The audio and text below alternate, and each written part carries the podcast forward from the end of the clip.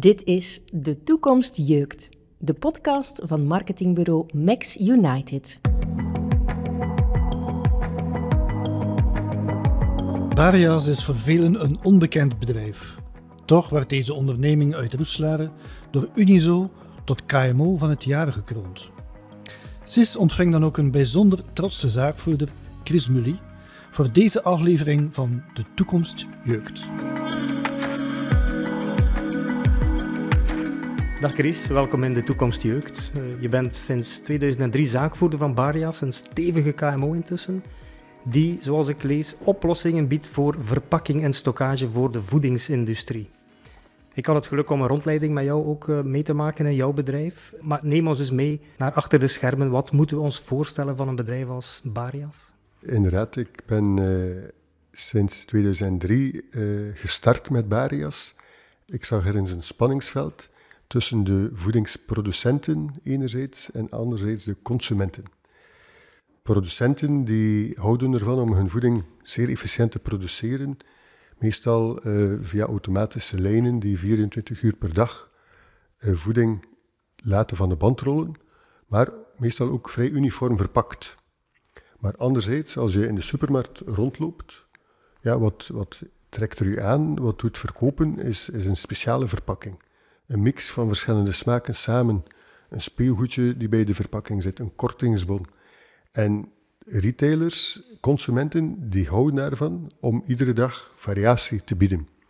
Maar producenten, die vinden dat lastig, want hun machines iedere dag aanpassen is, is niet zo evident. En je voelt ergens dat daar een spanningsveld is. En wij met Barias eigenlijk bieden oplossingen aan voedingsproducenten om hun producten de juiste, efficiënte, goede manier te verpakken en die dan zeer efficiënt bij consumenten te brengen. Zijn jullie dan gespecialiseerd in de specialekes in die verpakking?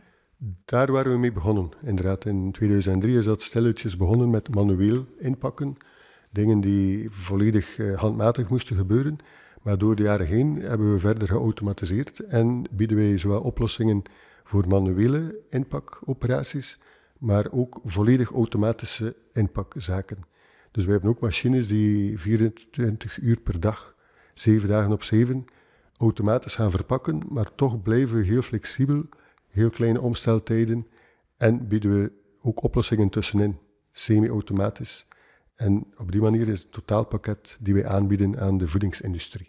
Die voedingsindustrie die op hun beurt eigenlijk wel een eigen ja, inpaklijn hebben, hè? Die, die eigenlijk de grote productielijn moet opvangen.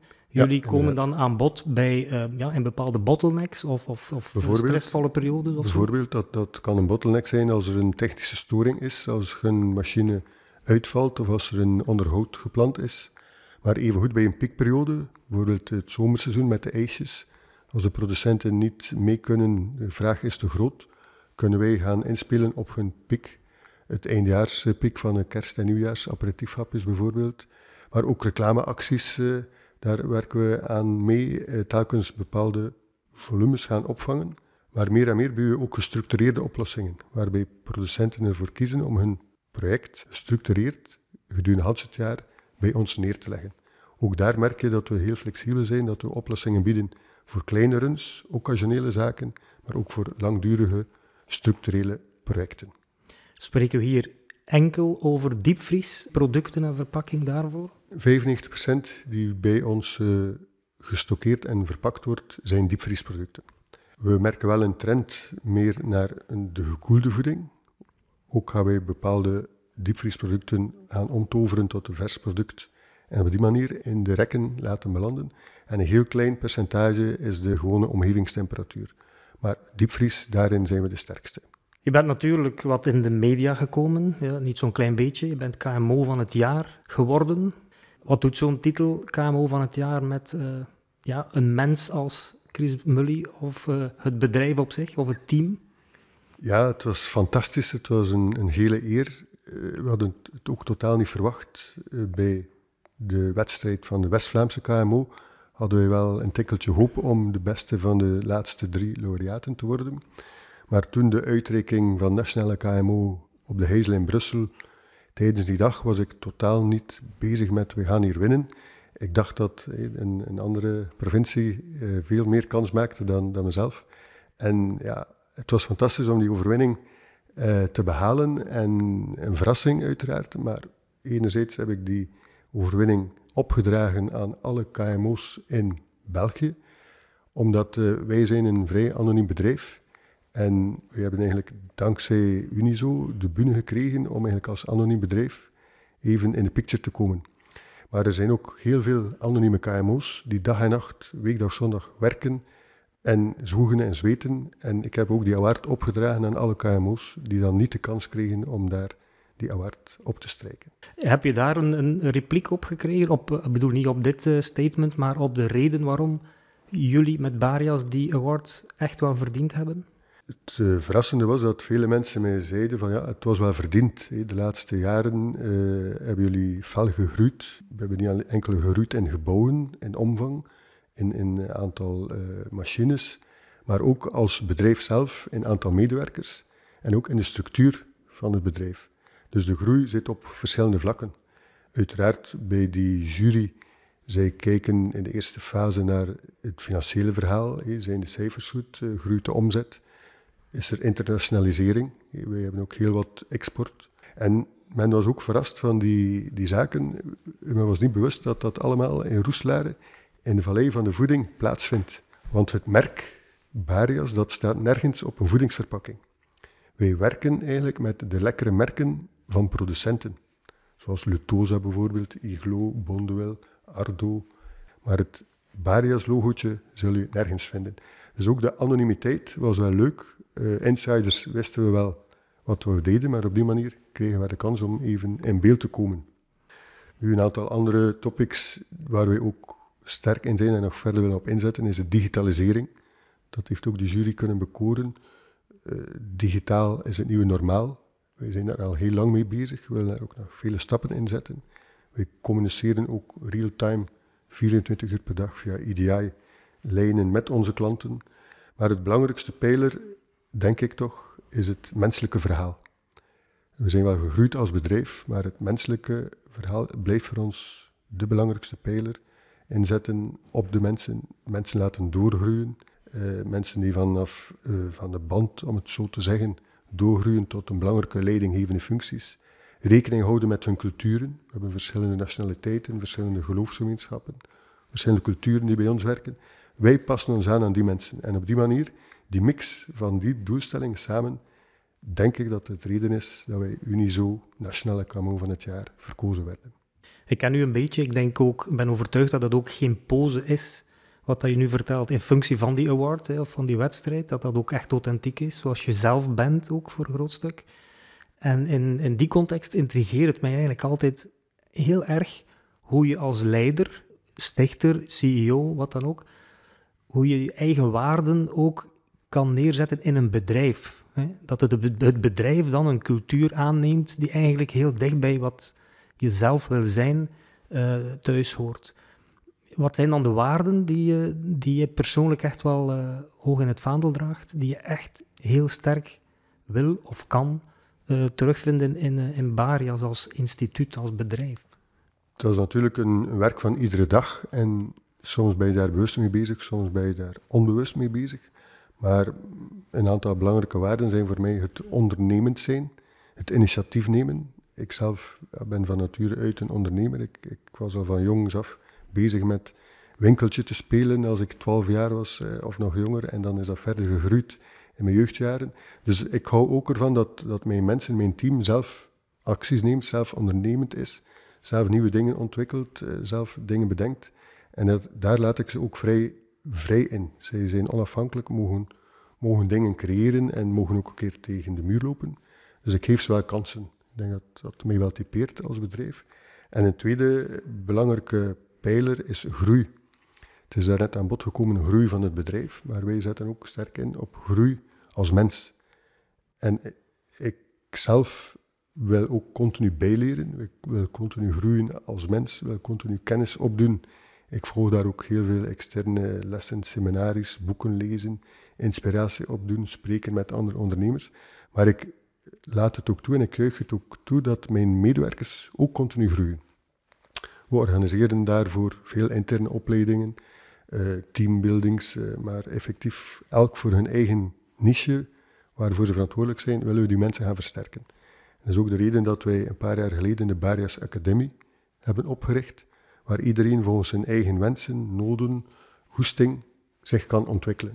En dat groeien, doorgroeien, niet enkel als bedrijf, maar ook als mens, is een van de waarden die je wel terugvindt in Barias. Ja. Hoe zou je jezelf omschrijven als leider? Ja, daar heb ik nog niet echt uh, over nagedacht. Hoe zou ik mezelf omschrijven? Uh, ben je streng? Ben je strenge? Ja, wel ongeduldig uh, en, en misschien wat streng of soms te streng, maar dat is door mijn gedrevenheid, mijn ongeduldig uh, karakter van snel uh, de dingen aanpakken. Ik zie meteen al oplossingen of opportuniteiten waar anderen ze misschien nog niet onmiddellijk zien en daar kom ik soms wel wel lastig van. Maar het, ik, ik geef ze wel de kans om, om dan zelf tot oplossingen te komen en ze dan te ondersteunen en te coachen. Want hoe groter het bedrijf wordt, met hoe meer mensen je werkt, in plaats van zelf inpakken en met de klark rondrijden, ja, moet je gaan echt de rol spelen van coach, van mensen ondersteunen, mensen begeleiden. En die nieuwe rol doe ik wel graag en wil, daar ook, wil ik daar ook graag wel verder in groeien. Ja. Het is niet altijd gemakkelijk, Sis. Nee, nou wie zeg je het?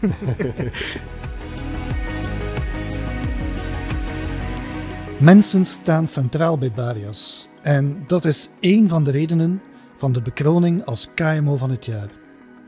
Door slim samen te werken kom je verder. Het credo van Chris uit zich ook in termen zoals co-creatie en co-packer. Vanwaar dat geloof in samenwerking. Er zijn, er zijn verschillende zaken. Door de jaren heen heb ik gemerkt dat alles in het bedrijfsleven veel moeilijker geworden is. Als zaakvoerder of bedrijfsleider kun je niet meer in alles de beste zijn. Je kunt niet op de hoogte zijn van alle details van transport bijvoorbeeld, of alle details van het boekhouden, of alle details van marketing of e-commerce, of van technologie. En de regelgeving die verandert ook continu, de eisen van consumenten die, die zijn grillig. En om dat allemaal bij te benen, heb je nood aan een sterke groep, niet enkel van mensen, maar van andere bedrijven waarmee je samen nieuwe dingen kunt creëren. En mijn motto, en van vele bedrijven, is in eigen niche de beste zijn, maar dan samen die verschillende bedrijven laten iets creëren en op die manier een product of een dienst in de markt plaatsen die dan succesvol is. En zeer wendbaar zijn om snel te reageren op externe omstandigheden. Dat is een evolutie die aan belang wint en wij ondersteunen dat en we faciliteren dat ook via ons Barias Experience Center, waar wij zowel intern, maar ook extern, met verschillende stakeholders uit onze sector en zelfs breder, gaan nadenken, gaan brainstormen, gaan zaken uitvoeren om eigenlijk ons gezamenlijk einddoel te bereiken. Co-packer is eigenlijk een mooi woord dat je ook in het boek, ik kom daar straks op terug, ook hebt uh, ja, gebruikt, een beetje ja. geclaimd eigenlijk. Wat bedoel je daar precies mee? Wel, een co-packer, het co is al toegelicht, is samen, en packer. We verpakken producten niet alleen, maar samen met de producent van het voedingsproduct, maar ook samen met de retail en de eindconsument. Dus die drie partijen spelen een rol waar onze missie dan naar boven komt, voedingsproducten en consumenten eigenlijk de beste eet- en levenskwaliteit bieden en die producten op de meest efficiënte, voedselveilige manier de wereld rond aanbieden. Zie ik dat dan juist voor mij, dat je, dat je met die partijen, die verschillende stakeholders, samen aan tafel zit? Dat, en zelfs met de retailer ook en de, de producent zelf? Ja, inderdaad. inderdaad. Dat is een, een, ja, een, een dans die met verschillende uh, mensen wordt gevoerd om tot een mooi eindresultaat te komen. Jullie produceren voor voornamelijk Belgische producenten, niet voor uh, buitenlandse producenten? Wel, we hebben uh, vooral klanten in, in Vlaanderen en België. De vallei van de voeding, regio Roeselare, is zeer belangrijk voor de diepvriesindustrie. Maar daarnaast hebben we ook klanten in het buitenland, Frankrijk, Engeland, Duitsland, Italië. Ik denk dat tachtig procent van de producten die wij verpakken wereldwijd gaan. Die gaan in zeecontainers uh, naar Azië, naar Amerika, naar Nieuw-Zeeland. Uh, we verpakken ook voor de luchtvaartsector. Dan vliegen die producten letterlijk de wereld rond. En in die internationale context is dat, ja, zijn daar veel verschillen in die samenwerking, in die co-creatie, in, dat, in die rol van co-packer? We merken vooral dat de normen en de eisen van de retailers andere facetten benadert. Bijvoorbeeld Walmart, Amerika, die komt ons auditen. Ook een lokale supermarkt kan ons komen auditen, of een Engelse supermarkt. En we zien dat telkens een andere insteek is dat de verwachtingen van de Verenigde Staten rond voedselveiligheid of rond ethische kwesties anders zijn dan, dan bij Europa. En wij moeten daar terug wendbaar zijn om snel te kunnen op inspelen. Noem je dat ook de consultingrol of is dat nog iets anders? Ik zie dat als basisaanwezigheid. Dus die certificaten is het Olympisch minimum om te kunnen meespelen in die markt. De rol van consultancy is eerder het ontwikkelen van nieuwe concepten. Bijvoorbeeld voor start-ups die een idee hebben om een nieuw voedingsproduct in de wereld te plaatsen. Die zijn zeer sterk en goed in de productie van het voedingsproduct zelf, maar niet in de verpakking. En wij hebben die ervaring en die know-how gedurende die vijftien jaar opgebouwd. En wij willen graag hun gaan bijstaan, die kennis gaan delen.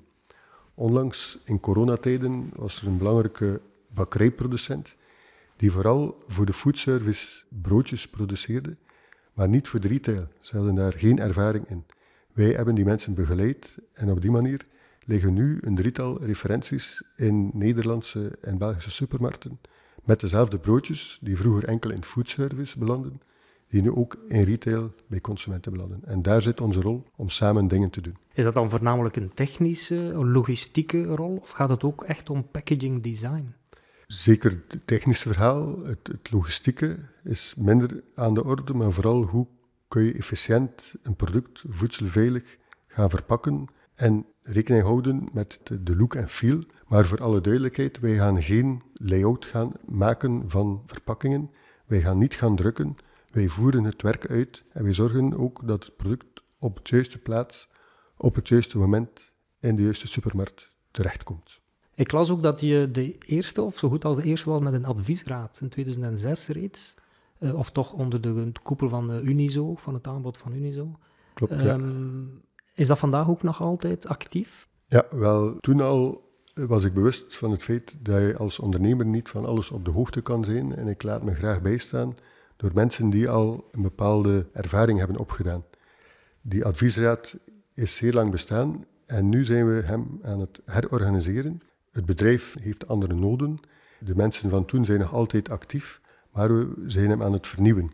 En we zoeken eigenlijk nieuwe inzichten, nieuwe mensen die de volgende groeifase van ons bedrijf kunnen gaan ondersteunen. En zijn het dan mensen die zetelen die ook die voedingssector door en door kennen of net niet? Niet noodzakelijk. Niet noodzakelijk. Dat, dat hangt af van de behoeften. Nu zoeken wij iemand die meer ervaring heeft in het H R-gerichte verhaal, het, het ondernemende, maar vooral de menselijke kant. Het voedseltechnische, dat beheersen wij vrij goed. Het logistieke, daar kunnen we misschien nog uh, kennis op doen. En we zoeken vooral mensen waarvan wij de kennis momenteel niet in huis hebben. Het is duidelijk dat Chris Mullie met Barias zich niet nestelt in een onderdanige en uitvoerende rol. Integendeel, hij dwingt een prominente rol af door zich als een verbinder te profileren. En daar hoort ook een boek bij. Chris, je hebt ook een boek geschreven. Al even aangehaald. Hè. Het boek is er gekomen eigenlijk ja, ongeveer gelijktijdig met uh, die award, die K M O van het jaar award. Waarom moeten we het boek lezen? Wel, het boek is er eigenlijk gekomen omdat als ik zo in het weekend mensen ontmoet die vragen, ja, wat doe je eigenlijk? Kooppakken, wat is dat juist? Of ook zelfs als particulieren even in mijn bedrijf rondlopen, dan verschieten ze eigenlijk altijd wat dat er allemaal bij komt kijken om een product deskundig te gaan verpakken. Hier zijn heel wat regeltjes die moeten gevolgd worden. Er zijn heel wat machines, heel wat technische zaken, digitalisering, mensen, organisatie en zo meer. En niet iedereen is daarvan bewust. Maar om telkens ja, dat verhaal volledig te moeten uitleggen, had ik het idee van ja, wat efficiënter te gaan werken en daarom even een boek te schrijven. Maar zoals dat gaat, het begint met dit idee en dan werk je eraan en dan komen er nog heel veel dingen op ons pad. Maar intussen is het boek af en is onlangs ook de boekvoorstelling gebeurd. En het is een vrij breed verhaal, niet enkel over het verpakken zelf, maar het is een stuk ruimer. Daar is ook een vorm van co-creatie geweest. Wij laten ook specialisten aan het woord. De geschiedenis van het bedrijf, de oorsprong, Ook de toekomst. Ik heb ook een aantal rubrieken, een blik op het vak, waar ik zelf suggesties geef hoe dat wij de toekomst zien, welke evoluties wij mogen verwachten. En op die manier hopen wij eigenlijk twee belangrijke groepen te inspireren. Enerzijds de particulieren, de burgers, u en ik, die eigenlijk iedere dag op de keukentafel een voedingsproduct heeft die verpakt is. Op die manier kan men begrijpen wat het verhaal daarachter is. Maar ook eh, de vakspecialisten in onze sector hoop ik te inspireren en even te vertellen hoe dat wij en die experten die ik aan het woord laat de toekomst zien. Het is bovendien een heel leuk verpakt, uiteraard een verpakt boek. De titel is Ingepakt smaakt lekker. Met ingrediënten lees ik op de cover dertienduizend en zoveel woorden, vijfendertig procent kennis, twintig procent visie, vijf procent humor. Alsof het een uh, ja, ingrediëntenlijst is voor een leuk, een lekker recept. Het is trouwens uh, Nutri-score A of River-score A. We gaan zeker uh, de link naar het boek in de podcast notes vermelden. Het boek Ingepakt smaakt lekker is verpakt bij Barias en uitgegeven bij Bibliodroom. Meer info over het boek vind je op ingepakt smaakt lekker punt b e. Ik zou het graag met jou hebben over veerkracht. Misschien is dat in een of andere opleiding in Vlerick als modewoord een beetje naar voren gekomen. Maar veerkracht heb je echt wel zelf aan de lijf ondervonden. Hè. In de praktijk heb je het moeten bewijzen dat het kan en moet op uh, het moment van de brand in tweeduizend negen. Um, Klopt, ja. Het is iets dat u waarschijnlijk ja, vaak nog achtervolgt hè, als momentum in uw uh, carrière. Ja, is dat een bepalend moment geweest? Waarschijnlijk wel voor jou persoonlijk. En was dat ook dag nul of dag één van een nieuw Barias? Wel, ik herinner mij nog zeer goed uh, de dag van de brand. Zaterdag drie januari tweeduizend negen. Het was een huurpand die wij uh, huurden. En toen kreeg ik plots een telefoon van dat er daar iets aan de hand was. En mijn gedeelte is mee in de brand opgegaan. En toen was dat letterlijk ja, tranen met tuiten. Uh, ik was in shock. Ik, ik uh, wist niet ja, wat dat er gebeurde en kreeg dan zo'n uh, kalmeringspilletje van de ambulancier die daar ook ter plaatse was. En, en uh, ging dan in de namiddag terug naar huis. Uh, en, ja. Ik wist niet wat er, wat er uh, op je af ging komen. Ik heb die nacht zeer slecht geslapen, maar de zondagmorgen opgestaan met een nieuwe hoesting om er vanaf nul opnieuw in te vliegen. En ik ben dan naar de lokale computerwinkel geweest die open was in het kader van kerstshopping. Een nieuwe computer gekocht, een printer, een rekenmachine, wat stilo's, misschien een potje Tipex. En ik zei, ja, we gaan ons niet laten doen. We gaan van die tegenslag een opportuniteit maken. En ik ben ervan overtuigd dat je uit tegenslagen veel kan leren. En mij heeft het sterker gemaakt. Mij heeft het zeker sterker gemaakt als mens. Uh, als ik nu een fait divers die mij overkomt, dan kan ik dat zeer snel relativeren, maar het heeft mij zeker ook sterker gemaakt als bedrijf. We waren een aantal jaar bezig, we hadden al wat kinderziektes overwonnen, maar door die brand hebben we eigenlijk de kans gekregen om te herbeginnen op een andere site. Het was een moeilijk verhaal in tweeduizend negen, te midden de bankencrisis, investeren in die tijd, maar toch heb ik ervoor gekozen om in het gat te springen, zeggen we hier in West-Vlaanderen, uh, en het heeft mij nog geen seconde gespeten, maar het is zoals ja, echt ondernemerschap, risico's nemen, maar ook met een bepaald doel voor ogen. En het heeft wel ook voor Barias een serieuze omwenteling geweest. Toen hebben we ook een keer stilgestaan bij de, ja, de woorden, visie, missie, waarden. Wat is onze bestaansreden? Waar willen we naartoe? Hoe gaan we het gaan doen? En het, het heeft mij sterker gemaakt als mens, maar zeker ook sterker als bedrijf. Het is natuurlijk moeilijk om terug te gaan in die tijd. Dat te zeggen, mocht die brand er niet geweest zijn, waar zou Barias vandaag staan? Ja, ik denk dat we veel minder ver zouden staan. Ik, ik ben ervan overtuigd dat we zeker niet op het niveau zouden staan van nu. Ook op, vlak van, op technisch vlak, op digitalisering. We zijn eigenlijk onbewust, maar verplicht in een stroomversnelling beland. En er was maar één richting, dat was de weg vooruit. En tot nu toe zijn we tevreden dat we daarin geslaagd zijn, maar er is ook wel nog een toekomst die, ja, de tijd staat niet stil en we moeten iedere dag zeer goed opletten en onze zaken goed uitvoeren. Een toekomst die jeukt, hè? Dat is de podcast dat we ja. momenteel doen. Um, waar jeukt de toekomst van jou het, uh, het meeste eigenlijk? Ik heb hier een aantal ja, topics op mijn papiertje gezet, hoor, maar ik ben benieuwd hoe dat jij dat uh, invult naar de toekomst toe. Uh, wel, ik zou het er in twee uh, onderdelen verdelen. De toekomst voor mezelf is al even aan bod gekomen. Ik denk dat mijn rol in het bedrijf stilaan moet veranderen in plaats van zelf alle taken uitvoeren en overal Een, een belangrijke pion te zijn, wil ik die, die bottleneck die ik dikwijls zelf ben in bepaalde afdelingen laten verdwijnen door in te zetten op strategische mensen en ook het bouwen van een managementteam en een, een plantmanager en een team die eigenlijk voor mij de, de zaken kan het uitrollen, waardoor ik zelf meer kan werken aan, aan strategie, aan uitbreiding, aan groei, aan luisteren bij onze klanten. Welke zijn de noden? Niet voor morgen, maar voor overmorgen. En op die manier vroegtijdig kunnen oplossingen bieden voor de, ja, de snel veranderende markt. En wij zijn ervan overtuigd dat in de branche, in de voedingsindustrie, zeker in West-Vlaanderen, nog heel wat groei zit. En mits dat we dat op de goede manier kunnen organiseren, zit er ook nog groei voor Barias. Is daar ook een rol weggelegd om die verpakkingsdiensten de voedingsindustrie aan te bieden. Zijn er nog genoeg mensen beschikbaar? Het is niet evident, zeker in de regio Roeselare, maar met de acties die wij doen rond onze Barrios Academy, rond employer branding en zelf mensen vormen die binnenkomen zonder ervaring, dikwijls die ook de taal niet spreken, gaan we eigenlijk gaan kneden voor ons vak. En op die manier lossen we wel de bottleneck van het tekort aan mensen grotendeels op. Ik heb ook uh, nog genoteerd, de consumenteneisen die veranderen ook. Is de consument veel eisender geworden, waardoor uw klant, de producent, uh, ook ja, op zijn tellen moet letten?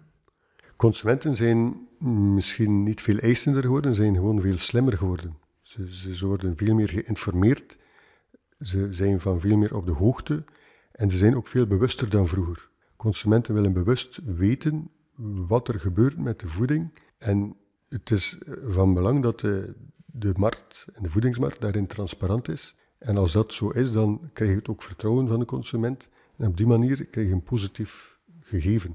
Ik kom nog even terug op, die, op jullie rol daarin. Hè. Dus ik verwacht dat de producent van die producten die uh, wettelijke bepalingen moet uh, beantwoorden, moet zorgen dat dat in de layout en de teksten op de verpakking komt. Maar wat is jullie rol dan eigenlijk specifiek om daar ook ja, aandacht aan te besteden? Zijn jullie daar een soort sparringpartner in naar die producent toe? Wij zijn vooral de uitvoerder, maar meer en meer gaan wij ook met hen en ook met de instanties die die normeringen vaststellen in overleg gaan. Hoe kunnen we al die eisen gaan bundelen? Op de meest efficiënte manier, ook op de meest duurzame manier. Want de dag van vandaag is duurzaamheid en ecologie een hot topic, zeker in de verpakkingsbranche, werken wij continu aan oplossingen om de verpakkingsafvalberg te verminderen, het recycleren, het afval, karton vermijden, plastic vermijden. Dus daar zit ook een belangrijk deel van ons werk. En een tweede pijler in het duurzaamheidsverhaal is alles van energie. Dat is van vandaag een hot topic, maar wij zijn al lang bezig om zelf voorzienend te zijn, zelf onze eigen energie te produceren. Maar de meest ecologische energie of elektriciteit is degene die je niet verbruikt. Dus daar denken wij continu samen met onze ingenieurs, onze technische mensen over na. Hoe kunnen we energie besparen? Hoe kunnen we eventueel de verpakking energiezuiniger maken, de temperatuur aanpassen, om eigenlijk het ecologisch verhaal ook te goede te brengen? Het ecologische verhaal van de verpakking zelf, maar ook van het bedrijf. Jullie zijn eigenlijk bij manier van spreken één grote ja, diepvries. Ja, klopt. Ja. Bij ons uh, kun je komen skiën of een keer oefenen uh, om aan de koude te gewennen. Uh, meestal is het ja, min twintig, min, min vijfentwintig in bepaalde afdelingen. Uh, de werkzones zijn dan wel iets warmer. Maar het kost natuurlijk allemaal elektriciteit uh, om, om die koude te behouden. En daar moeten we ook bewust leren mee omgaan. En in deze tijden nu van uh, ja, kostelijke energie, wel, welk impact heeft dat op het bedrijf vandaag? Wel, gezien uh, wij ongeveer meer dan zeventig procent van de stroom die wij nodig hebben zelf gaan produceren, is die impact uh, minder belangrijk. Maar toch voelen wij dat uh, overal de druk de inflatie, de druk op de prijzen, ook van verpakkingsmaterialen, van lijm, etiketten, grondstoffen, lonen. Ja, het leven wordt duurder en dat voel je ook zelfs ja, in de verkoop. Bepaalde luxueuze producten gaan minder snel verkocht worden, omdat de mensen wel op hun portemonnee letten de dag van vandaag. Heeft corona een bepaald impact gehad? Um, zeker en vast. Uh, los van het praktische verhaal is vooral een nieuwe markt ontstaan van individuele verpakkingen voor de luchtvaart, waarin uh, in het begin de luchtvaart lag stil, maar zodra het terug kon, wou men allerhande producten op het vliegtuig niet meer ja, uh, bloot uh, aanbieden aan de passagier. Dus daar is wel een, een nieuwe verpakkingsmarkt ontstaan eigenlijk. Maar anderzijds is ook de verschuiving van de foodservice, van de restaurants, verschoven naar supermarkten. U herinnert zich wel de bestormingen, het hamstergedrag van, van consumenten. Bij voeding was dat ook zo en het is een zeer grote piek geweest, zeker in het begin van corona, waar wij dan bepaalde lijnen ook in het weekend moesten laten draaien, over werden om die piek en die dringende volumes op te vangen. Ik bedenk me net, al ter introductie van dit gesprek uh, merkte je op dat in ons kantoor heel veel dingen op wielen staan. Dat is waarschijnlijk een natuurlijke reflex van jou, omdat in jullie bedrijf toch heel veel op wielen en flexibel ingericht is. Juist, ja, inderdaad. Ah. Uh, dat, dat, uh, dat is zo onze D N A van onze mensen, maar zeker ook van onze installaties, is flexibiliteit. U bent in ons bedrijf geweest. Als u zou de week nadien terugkomen, kan het zijn dat het productieapparaat volledig omgebouwd is om een ander product, een andere verpakking uit te voeren. En dat is een van de sterktes van ons bedrijf. Heel flexibel inspelen op de wensen en de grillen van de consument, maar ook van de retail, van de, van de supermarkten, van de producent. En dat kun je dan inderdaad doen via machines op wieltjes te zetten. Maar er zit daar natuurlijk een strategie achter, een methodiek achter die ervoor zorgt dat het allemaal efficiënt gebeurt. En dat lijkt me toch wel een speerpunt ook voor de toekomst. Hè? Die flexibiliteit, die aanpas, dat aanpassingsvermogen. Ja.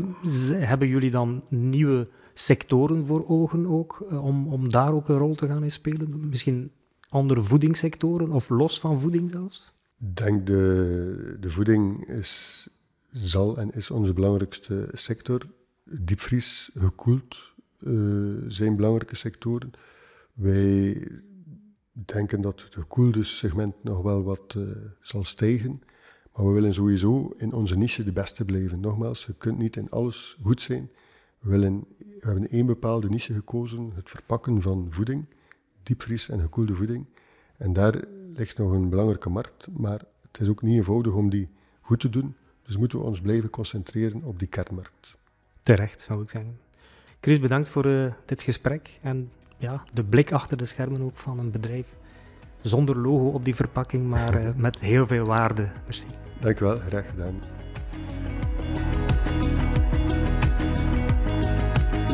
Chris Mullie overstijgt met Barias een anonieme rol als uitvoerder en kniede het bedrijf tot een excellente partner in en voor de voedingsindustrie.